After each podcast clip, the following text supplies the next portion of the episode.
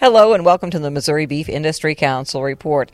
I'm here at the Missouri Cattlemen's Association convention in Springfield, and we're also having a Missouri Beef Industry Council board meeting here. And with me is Executive Director John Kleiboeker, and we're going to take a look back at 2008 and some of the um, some of the programs that uh, the Missouri Beef Industry Council has uh, put into place and has continued here in 2008 with uh, beef checkoff dollars. What do you think has been what you see as the most important programs for uh, cattle producer, beef cattle producers? Well, there's several that I'm really excited about. But when we think about helping educate and promote beef to consumers, by far and away, the one program we got engaged with this last year that stands out in my mind is the Tour of Missouri. And that is the annual cycling race that literally covers the entire state going from east to west.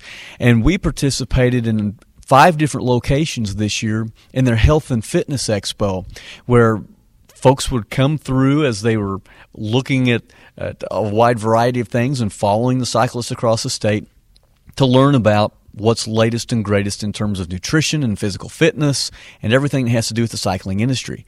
Well, people were just thrilled that the Beef Industry Council was there. We gave away free beef sticks to people who would hop on a great stationary bicycle that actually measured power in terms of watts. And so they'd get on and they'd pedal for all they were worth and measure that power, and then we give them a beef stick, and it gave us an opportunity to talk about the power of protein, of course, in the land of lean beef. Went over extremely well. We partnered up with a company called Sarah Cycles who provided the stationary bicycles, and it just was a wonderful opportunity to visit with those people who are food and health involved. We're also uh, another one that I love to highlight is our FACS grant program.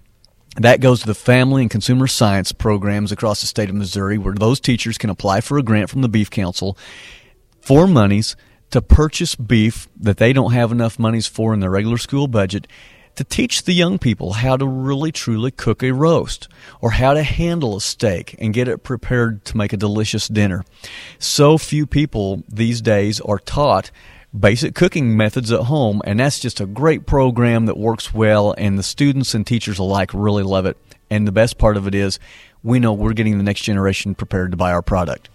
Um, another thing that I'm just really thrilled with is that we've got a fantastic relationship with the Missouri Restaurant Association, and recently we did a a Iron Chef contest in conjunction with one of their events using uh, flat iron steak or excuse me, uh, shoulder tender.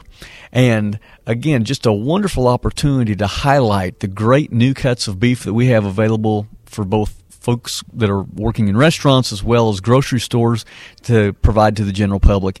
And people are just really enjoying that. Well, and as far as the beef industry itself is concerned here in Missouri, we've seen uh, this year uh, crazy uh, feed prices and and a little bit of a drop in our numbers, I guess, here statewide, which has impacted the Missouri Beef Industry Council budget. So, how uh, how has that affected how you're looking at the programs going forward into next year?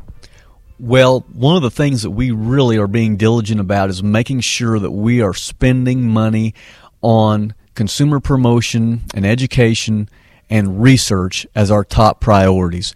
And so some of the things I just highlighted are great examples of the areas that we're focused on. We're trying to really shoot with a rifle and, and knock something down as opposed to just shooting with a shotgun simply because there's not enough funds to just broadcast everywhere, of course. The other thing that we're doing is we're only buying into program programs that we have some method of being able to analyze very well so that we can truly tell whether our dollars are having the impact desired outcome that we want them to have. And you mentioned research. What are some of the uh, research projects that are being funded by Beef Checkoff dollars that you're excited about? Well, one in particular, Dr. Carol Lorenzen at the University of Missouri is going to head up, and she's going to be taking a look at determining the exact fat content within marbling grades. And I think, you know, a lot of us at first scratched our heads and said, well, didn't we have to have some kind of idea of what that was going, what that is in order to be able to even determine what a what a modest or a slight marbling grade is.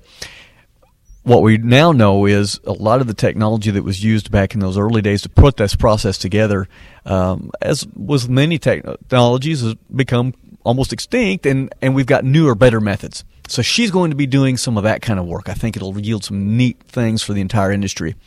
The other thing we're going to do is now that we have the brand new data in from the National Ag Statistics Service on cattle numbers within counties and so forth, we're going to update our original Missouri beef audit from 1992.